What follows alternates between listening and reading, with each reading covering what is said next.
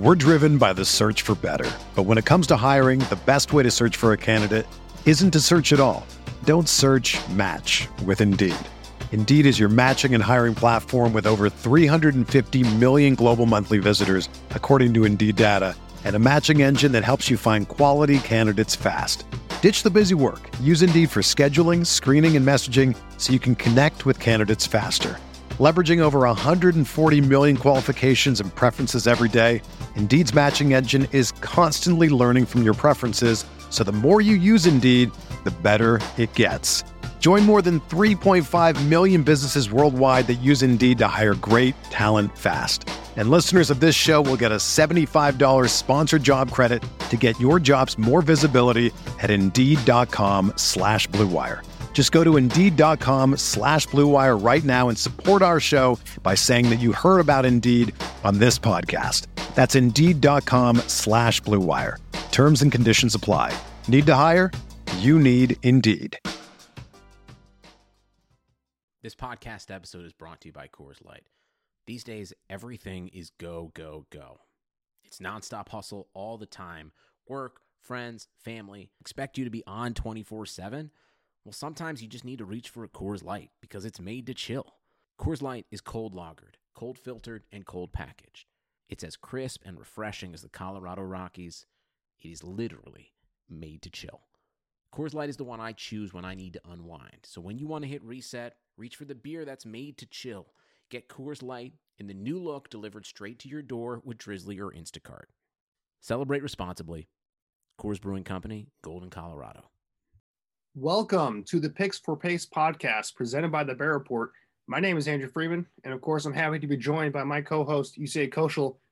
Usaid, we are a couple days away from the st- official start of free agency here for the 2021 season. There's already been a flurry of rumors and activity in the NFL world. It's it's really a frenzy right now with everything going on. But other than that, and some of the excitement in the NFL offseason period, how you doing today, man?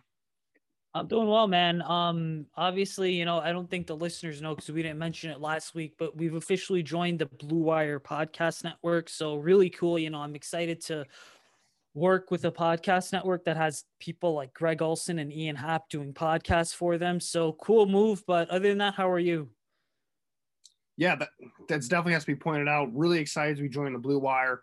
Um, you know, there's a lot of good podcasts on there, and hopefully we can be one of those um, where you know we can get recognized as one of those nicer nice podcasts to have on the blue wire. But other than that it's just a great opportunity to talk more bears and draft stuff and and just move on with everything that's going on here. We have a lot to discuss here today. You know i want to start this podcast you said by going over some of the bears news before getting to more of our typical uh, positional breakdowns and previews for the upcoming draft. And you know we'll start with free agency stuff for the Bears. And really, that starts with Allen Robinson getting the franchise tag. So the Bears, they did not mess around in terms of putting the franchise tag on Allen Robinson. He is going to be, unless there's some kind of trade in the works here where he gets tagged and traded, he is going to be on the Bears roster for the 2021 season.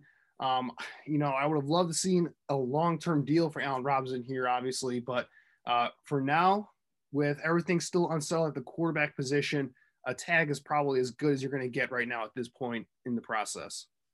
Yeah, and you know, I think that the big thing to keep in mind is that this whole thing of extend Allen Robinson, it's been going on for a year now, right? And so as soon as the 2020 season rolled around and you know the Pace has been known to never really give out extensions in season. He's always extended guys, you know, core players like Eddie Goldman, Charles Leno Jr., Akiem Hicks, you know, right before the start of the season, but the Bears didn't get a deal done with Allen Robinson. So ultimately, you look at it this year and you're like, okay, this has been a long time coming, and people have debates because they see Allen Robinson's antics on social media. And I think the big thing to understand here is just the fact that, hey, listen, the Bears know how valuable Allen Robinson is to the offense, right? In terms of he's been the most consistent offensive weapon for the last three seasons, all right? And in 2020, he had his best season despite the Bears running a two quarterback system, all right? Because that's what it was. Now you look at that and you realize they were never going to let a player of his caliber walk for nothing. And we have to understand that if there were 31 other NFL teams that had Allen Robinson, they would have done the same thing. So really what's going to happen now over the next couple months is because the franchise tag deadlines well the deadline to sign players to long-term deals is July 15th right? And so ultimately when you look at that the Bears and Robinson are going to have to work out an extension before then. And that's the ultimate goal. Otherwise if July 15th comes and goes he's playing 2021 on the franchise tag and then they revisit the contract extension hopefully next offseason. But I will say this the Bears are an organization that's been notorious for handing out the franchise tag in the past to guys like Alshon Jeffery and Matt Forte and a couple other key players, but Forte and Jeffery are the two key names that come to mind right now.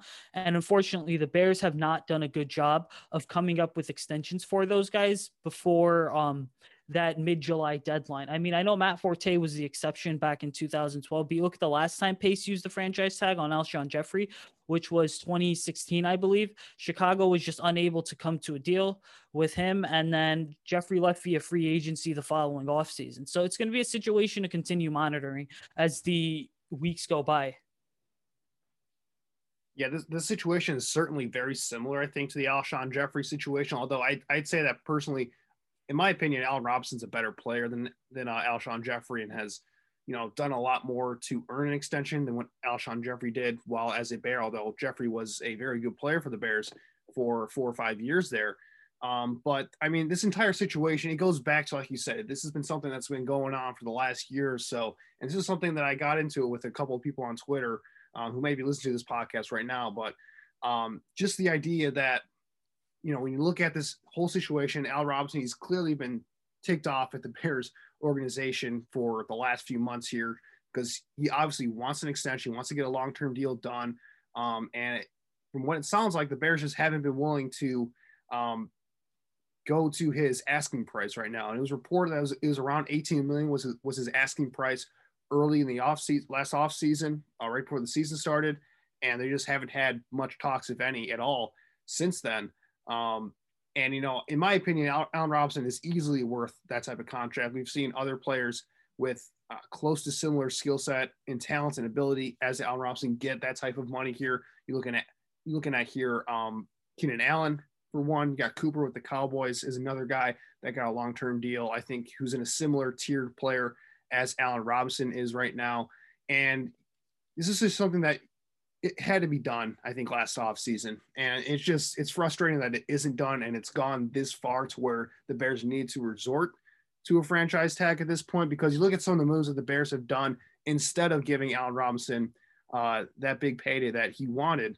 And you look at mm-hmm. extending Eddie Jackson, that's probably a good move to make. Obviously, Eddie Jackson had a down year uh, in 2020, but I think he's going to be fine going forward with Sean Desai now as the defensive coordinator. I think he'll have a rebound year this next upcoming season, but we'll see what happens there. But I don't think you can be mad about the Bears prioritizing Eddie Jackson, maybe not over Al Robinson, maybe, but uh, Eddie Jackson is a key part of their defense. Safety, the safety position is a very valuable position right now, especially if you're a good cover safety, which Eddie Jackson is. So that's definitely an understandable move to make. But then you look at the rest of the offseason last year for 2020, handing out a big contract to Robert Quinn, giving Jimmy Graham at the time top five money uh, per year at the tight end position, and then taking on Nick Foles' big bloated contract, and then during the season early on giving Tarik Cohen a nice little extension, which is pretty good money uh, for a running back of his skill set is more of an undersized, explosive receiving uh, weapon out of the backfield. Um, you know, Ryan Pace did not have to make that move there. He was doing that move a little bit early, I think, because Tarik Cohen, he's coming off a down season. He then subsequently had that ACL injury. Um, I think it was literally the week after uh, signing the contract there. So he's done all of these things where he's pushed money down into the future. He's given out big money to aging players um, to come in here and contribute at other areas that are not as valuable as your best offensive player on your football team right now. And it can be understandable that Allen Robinson will be a little pissed off at GM for seeing all these players get prioritized over him. You know, and, and the excuse to me that, you know, that Ryan Pacey's waiting to see what the figures are going to be this year for the salary cap, that's BS, in my opinion, because there are multiple teams out, out there uh, across the league that made extensions to their number one wide receivers this offseason, knowing there would be a shortage. Ryan Pace made a bunch of big signings, knowing that there could be um, a decrease in the cap space this season. Did that all that regardless, but he's not willing to take care of his best player on offense. You know, you have to look at it from both sides here. Maybe the Bears don't see him as that, but from Al Robinson's perspective, that's got to be frustrating.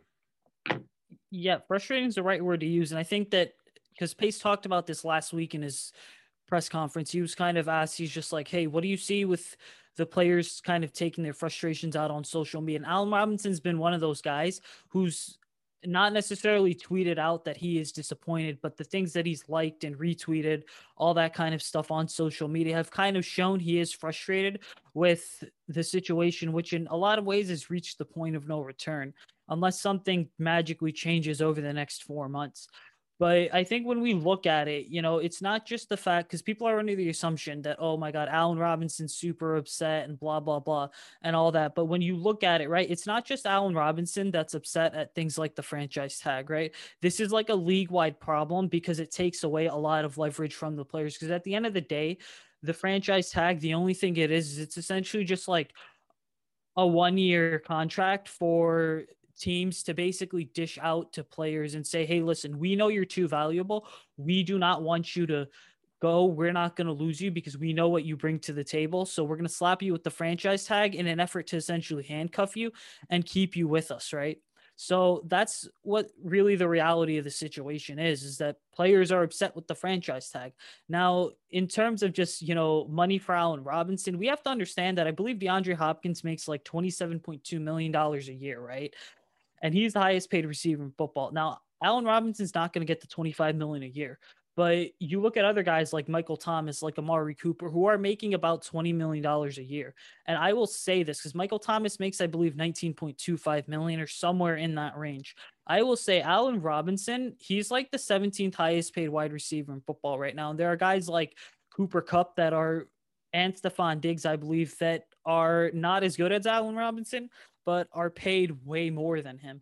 And so for A Rob, you see where the frustration is setting in, right? In the sense that the guys earn the right to be one of the highest paid receivers in football. Should he be paid top five? No. But for a guy who's basically the 17th highest paid receiver in 2020, and the way he produced and played each week, you know what? The Bears essentially got a bargain deal. And so, from A Rob's perspective, it's hey, you got a bargain deal the last couple seasons out of me. So now it's your, now it's my turn to get paid and pay me what you know I'm worth, is essentially what it's coming down to. Yeah, agreed 100%. And maybe if the Bears quarterback situation was different, you know, maybe Allen Robinson would be willing to take a little bit less here to get a long term deal done. Because if you have a quarterback here, say, you know, what if the Bears somehow make a trade for Russell Wilson, make a splash like that, for instance, then maybe Allen Robinson, he'll look at the situation and say, okay, we have a quarterback now. We're in contention here because we have a quarterback now. And this is a guy that's going to make me happy as a player because he's going to look to feed me the ball a lot um, as the number one wide receiver here with a good quarterback you know, maybe I'll take a little bit less than to go all in for a championship here. But as it stands right now, the Bears aren't in any position right now where they can hang their hat on, you know, being being a contending team to where Allen Robinson can take a hometown discount. That's not going to happen here. And the last thing I'll say on this topic here, touching more on the franchise tag and all that in general, you know, I don't blame the Bears necessarily for putting the tag on Allen Robinson because until the Players Association gets their act together and you know bargains for the franchise tag to get out of here in the next collective bargaining agreement you know nfl teams have every right to use the franchise tag and you know it's a smart team building tool to use for them.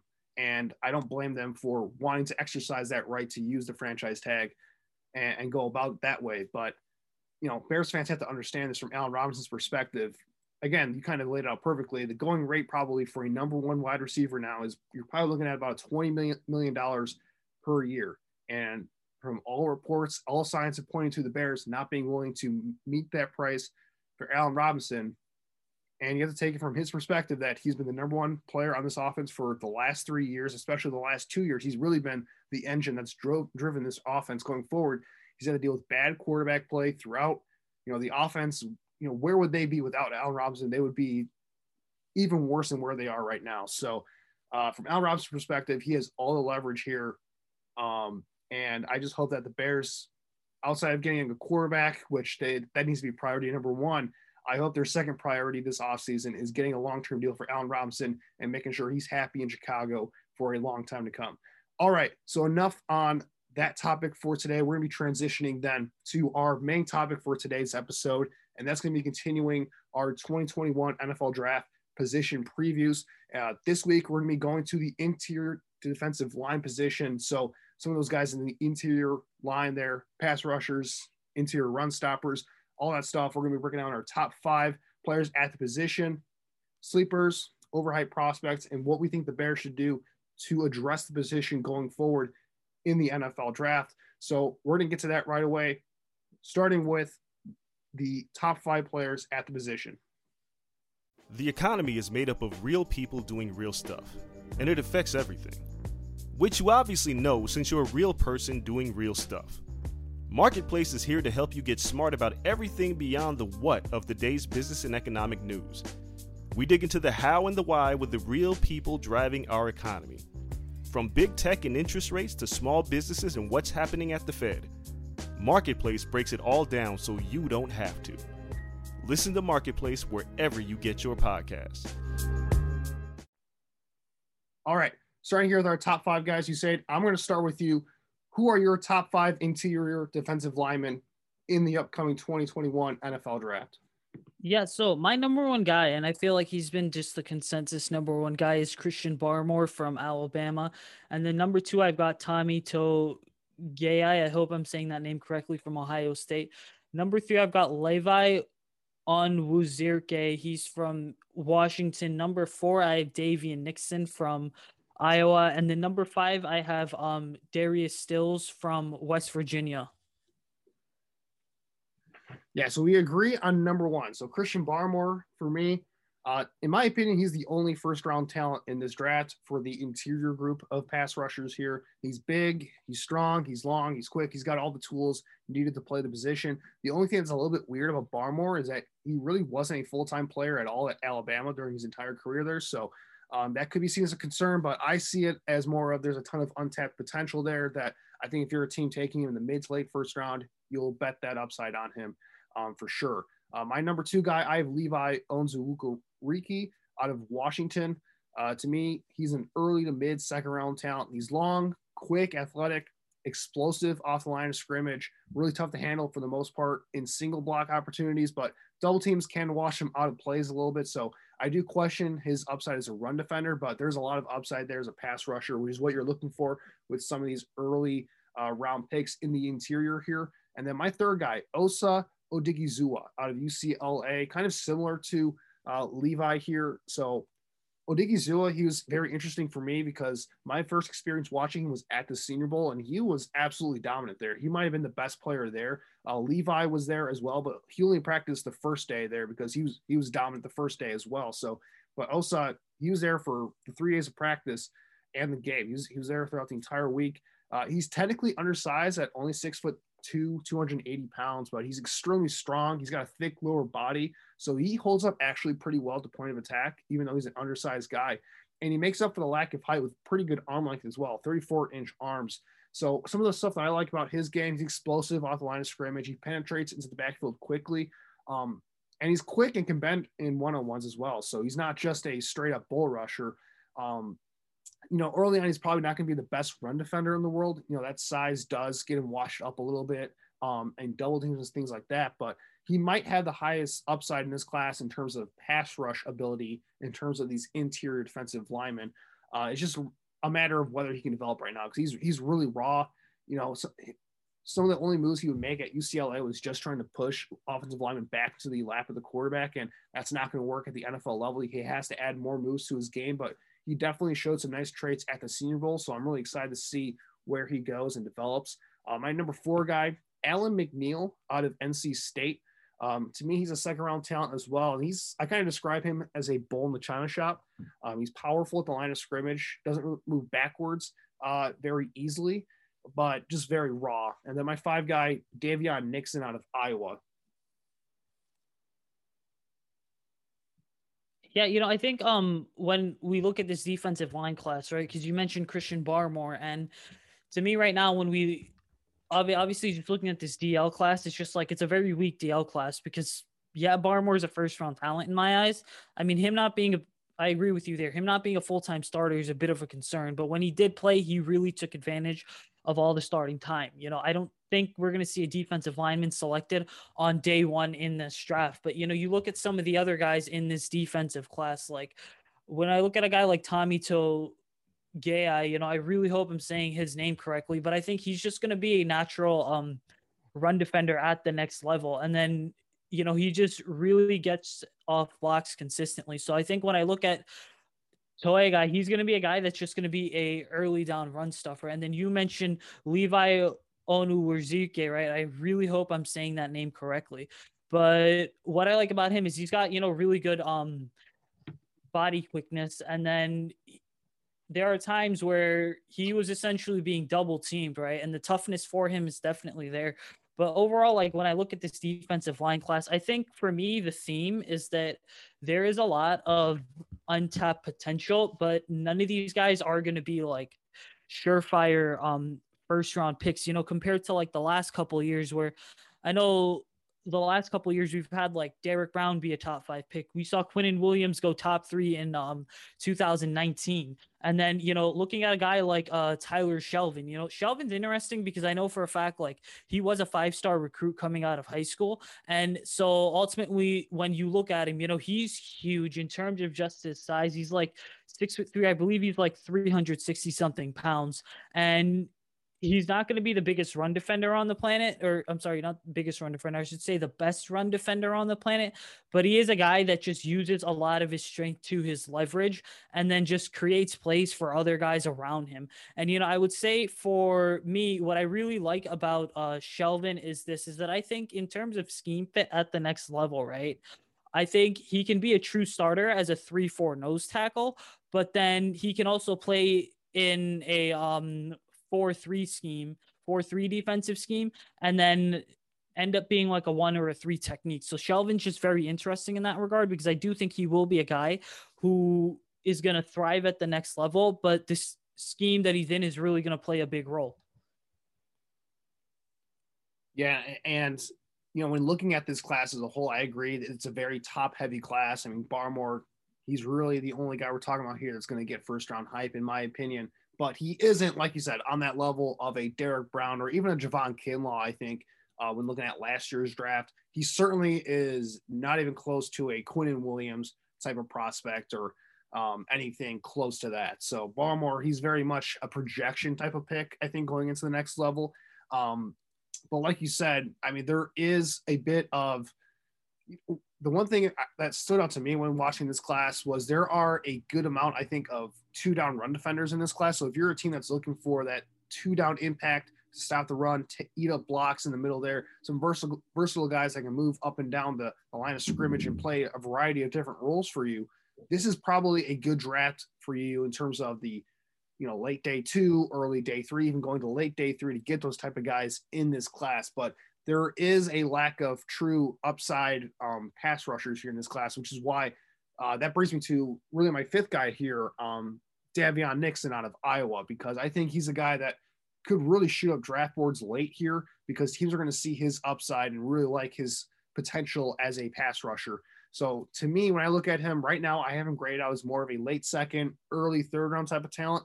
He's a classic three tech though, though uh, when looking at where he's going to play in the NFL. He has a ton of upside. Um, he has good length and he's very athletic. So those tr- two traits alone really helped him out um, at you know at Iowa last year. He really dominated the Big Ten just with those two traits alone last year. Uh, very quick at the line of scrimmage, um, and he's flashed good instincts as well when playing the run at times. So um, there are some things to like about his game, but his pass rush plan it needs significant development. I think if he's going to be ready to play right away at the next level. And when you look at his background here at Iowa, he was a JUCO transfer and had three years at Iowa, but really didn't do anything the first few years there. He really exploded in 2020, but I mean, he's a bit of a one year wonder at this point. So you really have to question okay, is he a, a guy that's going to be consistent once he gets to the next level, or is he just a long term project at this point?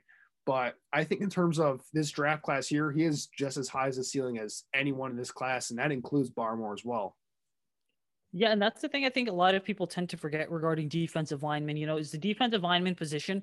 It's not like other positions where in this just in the sense that hey, if you know you have you're in the league for a couple of years and on your first contract, if you don't make it as a starter, you're automatically out of the league. I think the reality is DL is one of those positions where even if you are a high pick but you don't necessarily pan out, then what happens is or live up to expectations, what happens is you can still make some thing out of your career as being a rotational guy, you know? And I think Nixon's one of those guys for me, just in the sense it's like you've mentioned, right?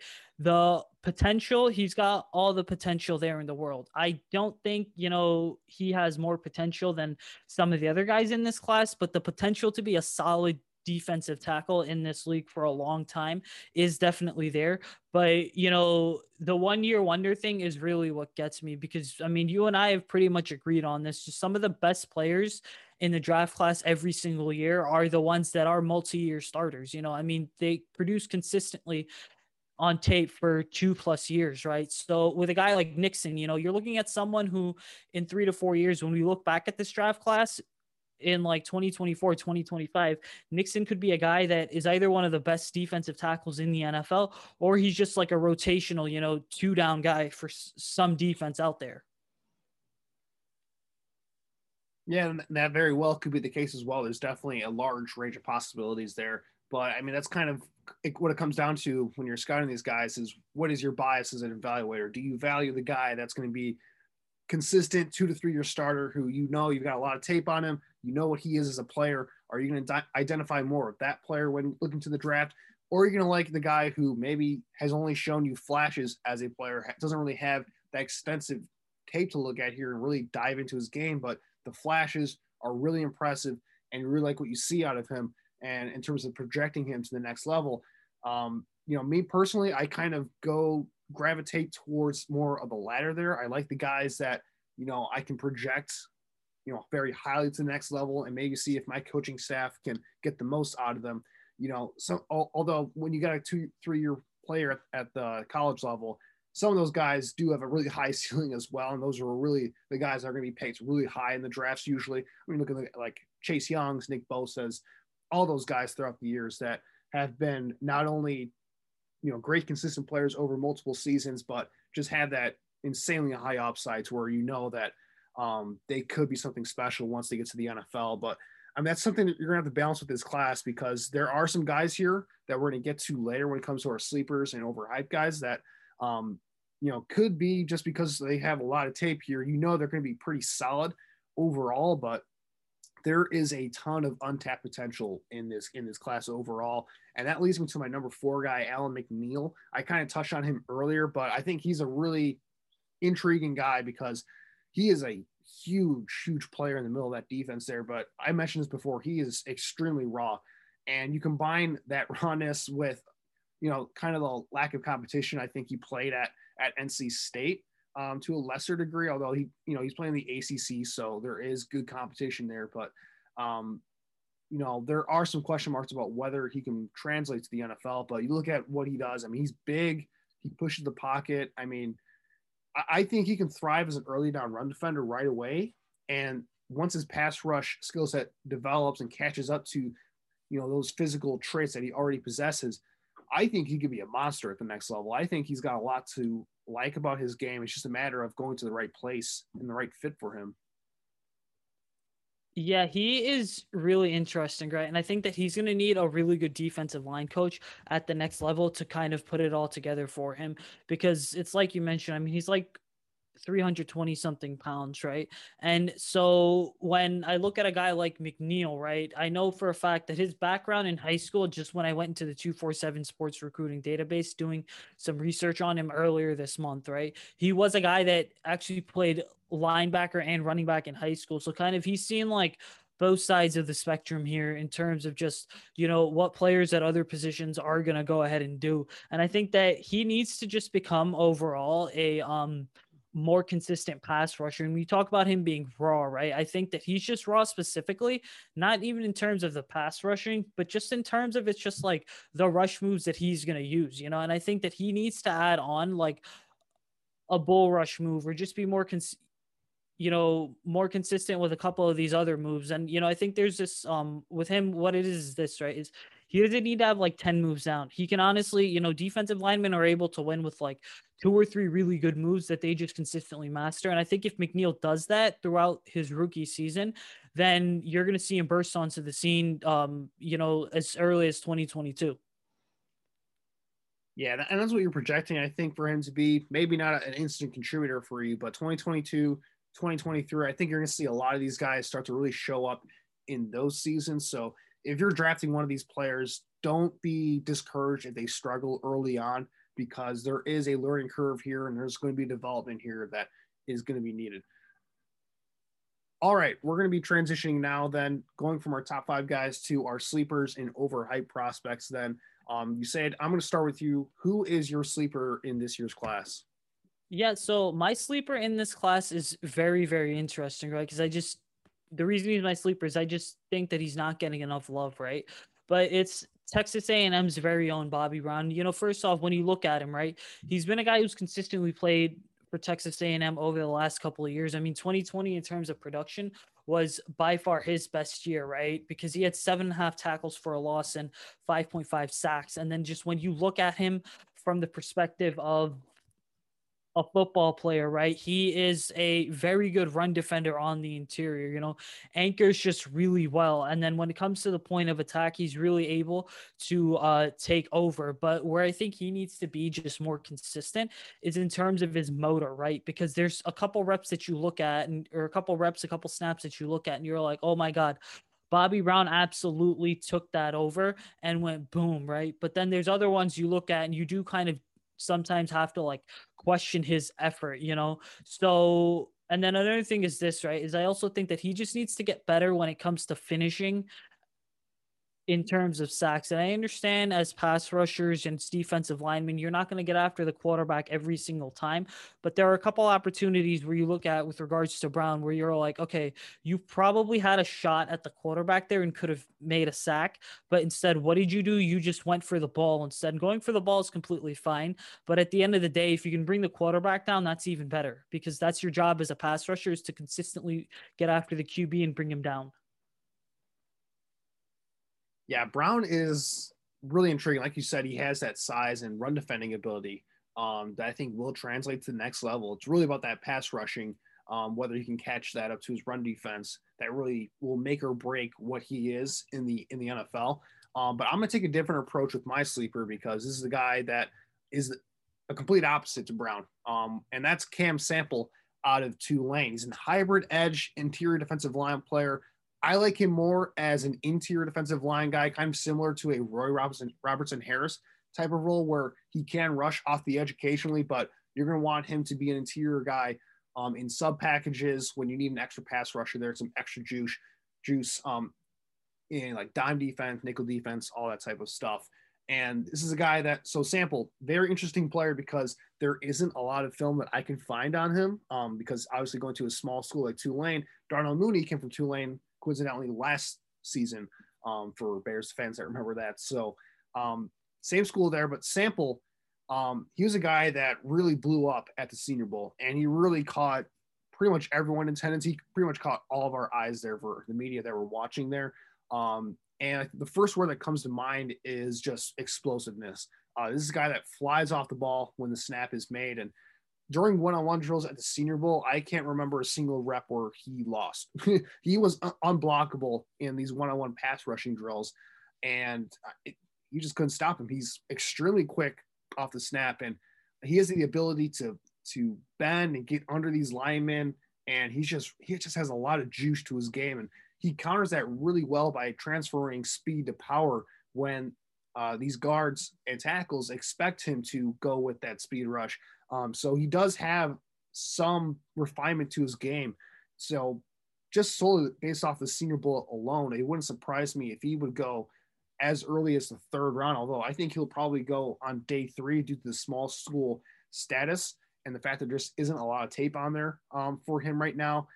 And and his size is going to be a bit of a worry. So you don't know whether he's going to be a three down player for you at this point, depending on the scheme that he goes into. I think he's only about 270 ish pounds right now. So I think if you're playing him as primarily an interior guy, he's probably not going to be a three down player for you. He's probably going to be a two down guy, similar again to a Roy Robertson Harris, um, to kind of fill that role. Uh, but if you're a team that gets a little bit more creative with with your defensive fronts and maybe like you like to put him maybe as a two down base defensive end and then kick him inside, kind of similar to Michael Bennett um, for the Seahawks a while back during the Legion of Boom days. I could definitely see that working for him. Um, there is a lot of ability here with Cam Sample, and I'm really excited to see where he goes because I think just purely as a pass rusher, I don't think it's a hot take to say that he might be the best interior pass rusher in this class. Um, just based off what I saw at the Senior Bowl, he was just that good at it. But uh, there are some trade offs to his game that you're going to have to expect here. But uh, if you're looking for an interior pass rusher, late day two, early day three, he's the guy. He's he's awesome. Yeah, see, Cam Sample is interesting because it's like you mentioned this a couple moments ago, just in the sense that he's a hybrid guy, right? So he can play multiple different positions just anywhere in the defense. And then you look at his size, you know, he's 6'3, 275. So I think when you look at a guy like him, right, what it's going to be is this is it's just like it's going to depend on where he goes because the here's the thing, right? I don't think many NFL teams are going to want a guy that's like 6'3, 275 and are going to have him be a three down run stuffer, right? Or a three down defensive lineman, kind of like you mentioned. I think that, you know, teams could just decide, hey, listen, we're going to draft Cam Sample.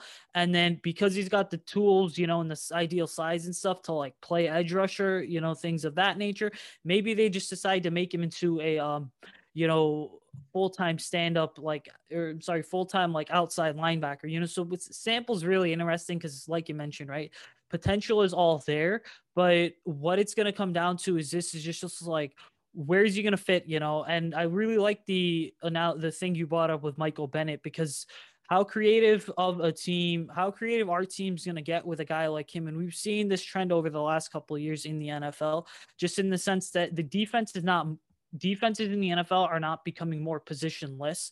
But one of the things that defensive coordinators find so, so valuable is just finding players that they can plug and play, you know, at multiple spots all over the defense.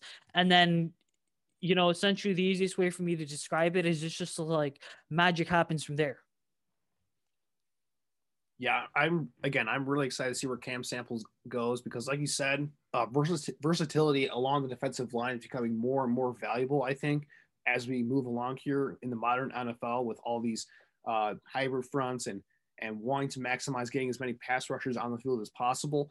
And Cam Sample is definitely a pass rushing specialist right now. So I think teams are going to try and do everything they can to get him on the field. All right, we talked about some of our sleepers here. Who is your overhyped guy in this class? Is somebody that may get a little bit, you know, drafted a little bit higher than you think he should go? So for me, right, and it's interesting because this player did not actually play in 2020 because he opted out due to coronavirus, but it's Jay Tufele for me from USC, right? Because ultimately, when I look at him and you realize, okay, listen, he played, you know, well, he's like essentially a two-year starter at USC. And then he had like 10 tackles and six and a half sacks, right? And I do think that had he come back in 2020, he would have probably been in competition for one of the top defensive linemen in this class. But the reason I have Tufele as overhyped, right, is because, well, number one, there was a point over the summer and at points throughout the fall before Barmore really kind of emerged, just in the sense that Tufele was a consensus number one guy, but he was never, you know, my consensus number one guy. And he's like, listen, with Tufele, he's got good athleticism, you know, and then obviously, you know, is a decent run defender, but I just think that like, you know, he didn't necessarily play with the best pad level. So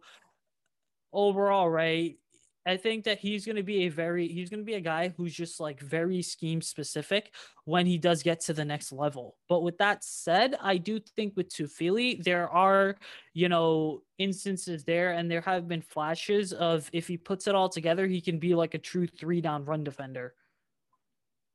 Yeah, you kind of said my main pet peeve with Tufele because I kind of agree with you. I kind of see him as an overrated, overhyped player, I should say, um, in this class as well. And his pad level gets so damn high at times. Like there are plays where he is just standing straight up and he just gets washed out of the play. And you know, because you it's frustrating because you see like when he puts it all together with his technique and he's got his pad level low. I mean, he can dominate out there. He's, he definitely has that ability. Um, but I do question whether he does have the high end. Like, he's a good athlete. Don't get me wrong, but I, I question how high of his ceiling is as an athlete as of right now to really make up for some of the other flaws in his game. You know, he's one of those guys where I feel like he needed 2020 to kind of develop and really show some improvement.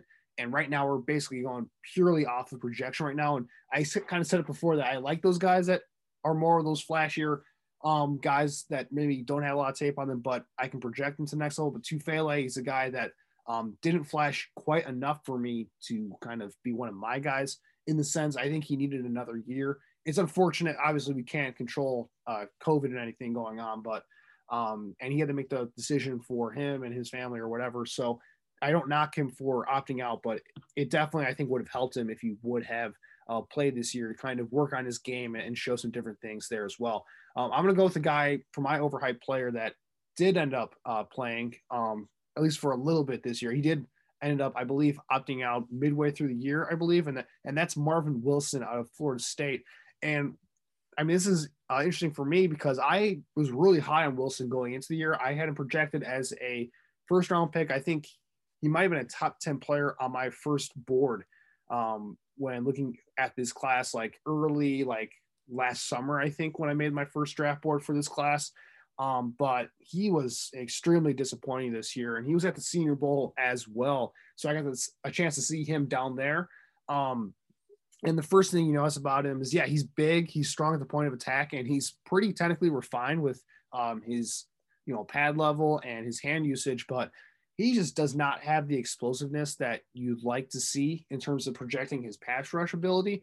So, you know, he's a guy that still to this day is getting projected as a you know day two pick i think for a lot of draft boards and i see him when his role at the nfl i see him being more of a two down nose tackle and for me i'm not taking a two down nose tackle um, just to stop the run on day two of the draft he's a day three guy for me i think i would take him with an early day three pick like fourth round probably but uh, he just does not have the pass rush upside to where I want to take a premium first, second, third round pick on that type of player. Yeah, see, Wilson is another really interesting case, right? Because like you look at him and Tufele and you realize, all right, well, going into the year, you know, both of these guys were kind of projected to be the cons- you know potential first round picks. But it's just like they've just really fallen off. And i get you know wilson left school early but even that it's just like he did play six games in his final season. And even that you know he was disappointing also in terms of production because he had what like one or two tackles for a loss and then I don't even think he registered a sack just based off the limited, you know, Florida State games that I watched in uh 2020. So when ultimately just when I look at Wilson I realize all right, you know what? He can be someone because he has experience playing on the interior. Could you see him playing in like a five tech role? Probably at the next level. But ultimately, for him to really play in that five tech role, like some people have talked about, he's just gonna have to be more consistent, you know, as a pass rusher as well as a um, you know, run defender. So everything's there for Wilson. You know, I like the power that he brings to the table. But then again, it's just like he's just so inconsistent in terms of his leverage that you do wonder all right if he gets just the leverage issue cleaned up then you're talking about you know then the outlook on Marvin Wilson would just be so different from what it is right now. And i think for me right he's going to be a day 3 guy. So right now i would not take him i agree with you right? I would take him probably in the 4th or 5th round.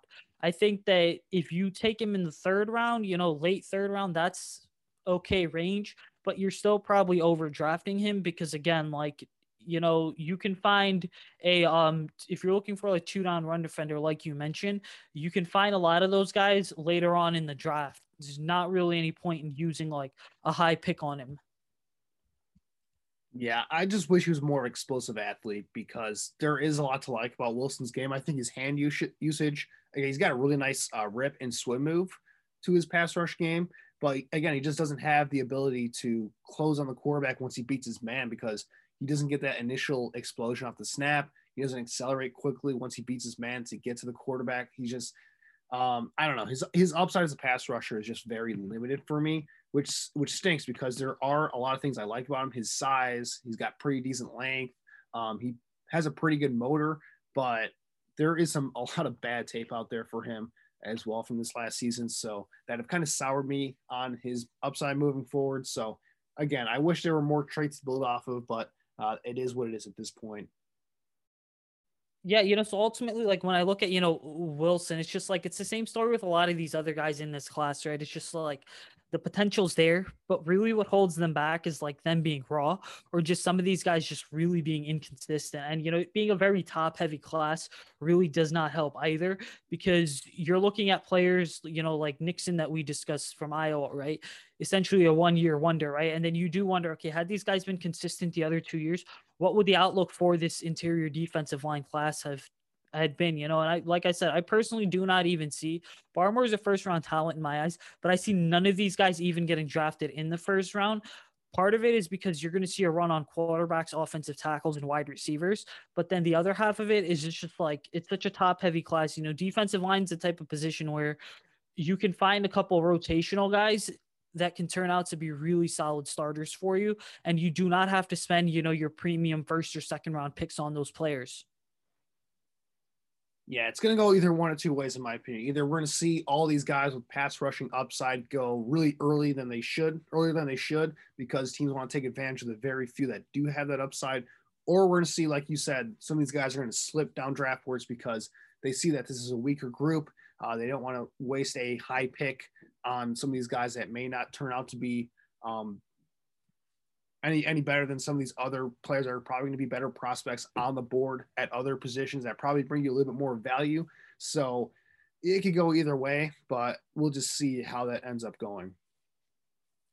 All right, so now it's time to move on to our final uh, topic here, and that's what the Bears should be doing to address the position here of the interior defensive line. So this is going to be a very interesting offseason, I think, for the Bears addressing this piece, this place because – um, if you're just looking at their at their roster right now, um, as in general, just on paper, it appears that they really don't need to really address this at all because you have Akiem Hicks, you're getting Eddie Goldman back, Bilal Nichols has developed nicely, and they've shown a nice ability to get these guys, you know, these veteran minimum players off the street and get them to play really nicely within their scheme as complementary pieces. You look at Brent Urban, Mario Edwards last year, another guy there. So you would think that okay, they're probably fine on the defensive line, but here's where my thinking is in terms of the strategy here. You said um, it really depends on what they decide to do. I think with Akiem Hicks, who I think could be moved this offseason, whether it be a trade or getting released for cap space reasons, because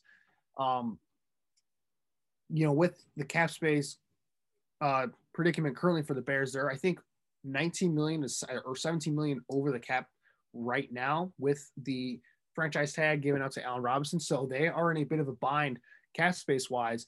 You know, if they're going to be getting a top quarterback here, um, whether it be trade or in the draft or whatever, you know, they're going to need a cap space here to address some other needs on this roster, get a quarterback.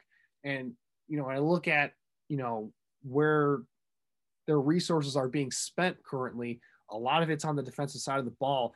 And you look at a guy like Akiem Hicks, who's getting up there in age, um, showed some he's had some injury issues over the last couple of years. He shows some signs of decline, especially late last season. You know, do you move on from him now and see if you can get something for him and you know put some resources more into the offensive side of the ball, and that opens up things for them. Bilal Nichols to step up there as a guy, but thing with Bilal Nichols is he's going into a contract year as well, so you don't know whether he's going to be a guy that you can keep around long term. You're already probably going to be losing Roy Robertson Harris to free agency, who could get a nice payday here as a free agent. So you're in a tough spot here because Eddie Goldman, you got him under contract for another three years. Um, you know, I think you can feel pretty happy about him with, with a year off to come back and play at a high level as a nose tackle there. But uh, that, that, that could open up a situation where they could address this thing in the draft. Yeah, so it's interesting because when we talk about the defensive line outlook for the Bears going into 2021, there's a lot we have to acknowledge. And you touched on Akiem Hicks, right? Who, like I said, after the elbow injury in 2019 that he sustained in week five against the Raiders in London, he just has not been the same. the same player, right? But then ultimately, we also have to factor this in is that a lot of the success that the Bears have had on the defensive line over the last couple of years, in terms of just guys like Mario Edwards Jr., Bilal Nichols, Roy Robertson Harris, you mentioned, these were guys that burst onto the scene as a result of the really solid coaching done by Jay Rodgers. And Jay Rodgers obviously left this offseason to go join his buddy Brandon Staley with the Los Angeles Chargers. So the thing is, right, is the Bears have already taken a massive hit on the defensive line anyway, because Rodgers got the most out of um most out of a lot of his, you know, players, right? He was responsible for even Mario Edwards Jr. bursting onto the scene as well as Brent Urban. So when I look at Chicago, you know, they're to have to address defensive line some way because Brent Urban's wife liked my tweet on Twitter basically questioning whether Urban was going to be back with the Bears or not. And I don't think Urban's going to be back with the Bears, right? They are going to have to let him go. So they're going to have to sacrifice some depth here on the defensive line to invest in the offense, right? Akiem Hicks is, you know, Eddie Goldman's not going anywhere because he's a young core piece. He's like in his late 20s. You know, I think he's 26, 27 years old. Bilal Nichols going into a contract year. You know, he, I think, has deserved a nice payday, and that's going to be for next offseason when hopefully the Bears have some cap space. So ultimately, you know, I think you make a decision on Akiem Hicks. And if you're not going to ask him to take a pay cut, you probably just go ahead and cut him and then ask him to come back at a lower price price that would obviously be an option because I don't think the Bears are going to go ahead and restructure Hicks deal. But I'll say this in terms of the draft, I mean, if you do trade, you know, Akiem Hicks this offseason, then you need to look at getting someone on day three. And, you know, it's just finding someone that you know is going to be a solid um you know, a solid day one pass rusher for you that you're not necessarily going to ask to like stuff the stat sheet or anything, but just someone that you view as a long term piece moving forward because there's no point in the Bears investing a high pick into defensive line.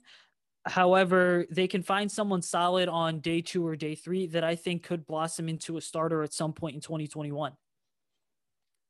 Yeah, because you would imagine your day one and day two resources are going to be primarily going to the offensive side of the ball. So you're looking at you know, whether it's a quarterback trading up for a quarterback or trading for a quarterback, whether it be getting offensive line help, uh, getting another receiving weapon for uh, this offense, they're going to need to spend those first three picks on that offense there to try and get some more talent on that unit there. Um, so I agree. Day three is probably the best spot to address the defensive line in this draft. They're going to have uh, a fifth round pick. They're going to have, I believe, three six round picks now that the uh, compensatory picks are official and a seventh round pick. So uh, those are potentially, when you look at it there, I believe, what is that? That's five day three picks to potentially get a defensive lineman here. And in my opinion, you're looking at two types of guys. You're either looking for, like you said, that pass rusher, that maybe that undersized but explosive guy in the interior that can push the pocket a little bit, get a quick, uh, quick wins uh, in the interior against these guards and centers, and just be another, you know, guy that can wreak havoc in the interior for you to help out Khalil Mack and Robert Quinn on the edges there.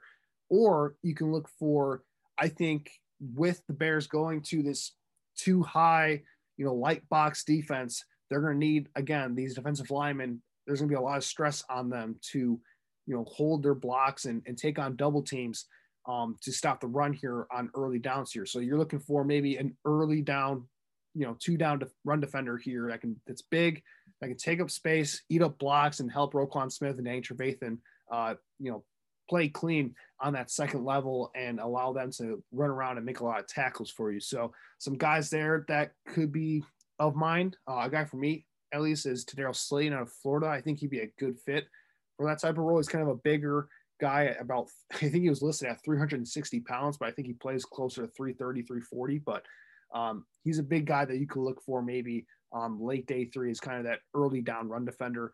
And you can always find those type of guys, I think, late in the draft. It's just a matter of whether they're willing to spend that type of pick on a guy like that.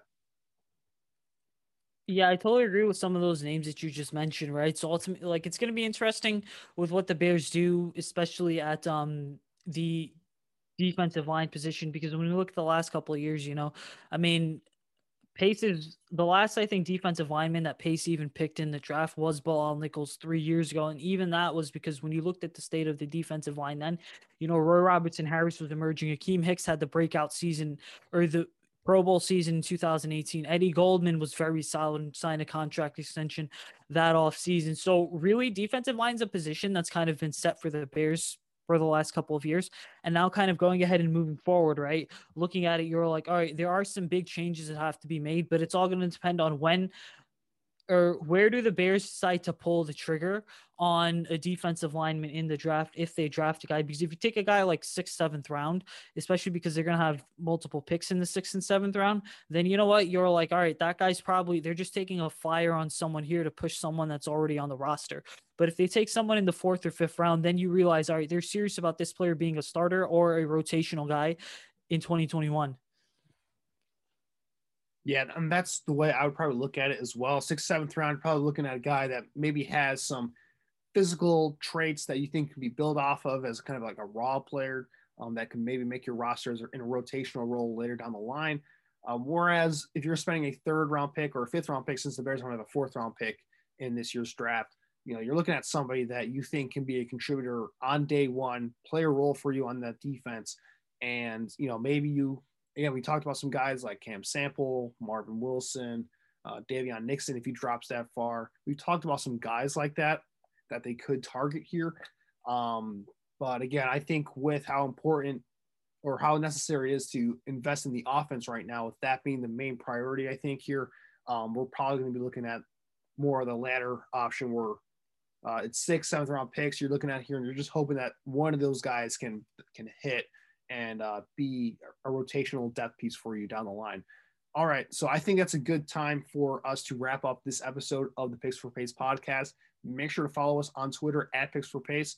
Uh, Usaid, where can they follow you on Twitter and find your work? Yeah, guys, you can follow me on all my social media platforms at Usaid Culture. You can also read my work on the Bear Report. I am going to be posting an article sometime over the next couple days that just details the top five free agent needs for the Bears because free agency is um approaching soon. Yeah, and you can follow me on Twitter at AJ Freeman25. Make sure to be following us over this next week. It's going to be a very busy week in the NFL world with free agency just around the corner. There's probably going to be a lot of cuts, a lot of contract restructures, and then of course we have the trade market and free agency market coming up. So a lot of stuff. I think that's going to be uh, coming up for us next week here. Uh, we're looking forward to next week's episode, but uh, for now, I want to thank our listeners once again for tuning in on all podcasting platforms. Uh, and again, we want to just reiterate that we are excited to be joining the Blue Wire um, network. So we are very happy about that and really excited for that going forward. Uh, bear down, Bears fans. Have a great weekend. We'll be talking to you next week where hopefully we have some free agency news to discuss. Sugar Ray Leonard, Roberto Duran. Marvelous Marvin Hagler and Thomas Hearns. Legends, whose four way rivalry defined one of the greatest eras in boxing history. Relive their decade of dominance in the new Showtime sports documentary, The Kings, a four part series premiering Sunday, June 6th, only on Showtime. Whether you're a world class athlete or a podcaster like me, we all understand the importance of mental and physical well being and proper recovery for top notch performance. That's why I'm excited that Unifyd Healing is sponsoring podcasts on the Blue Wire Network. Unifyd Healing is a new and super innovative global network of wellness centers powered by Energy Enhancement System, or EE System. If you haven't heard of the EE System yet, then you'll want to listen up. This technology promotes wellness, deep relaxation, purification, and rejuvenation. Wherever you are across the globe, access to a center is easy and affordable. Interested in experiencing the EE System technology for yourself? Go to unifydhealing.com slash bluewire to learn more and find a center near you. That's unified, U-N-I-F-Y-D, healing.com slash bluewire. No material or testimonials on the Unifyd Healing website are intended to be viewed as medical advice or a substitute for professional medical advice, diagnosis, or treatment. Always seek the advice of your physician or other qualified healthcare provider with any questions you may have regarding a medical condition or treatment and before undertaking a new healthcare regimen, including EE system.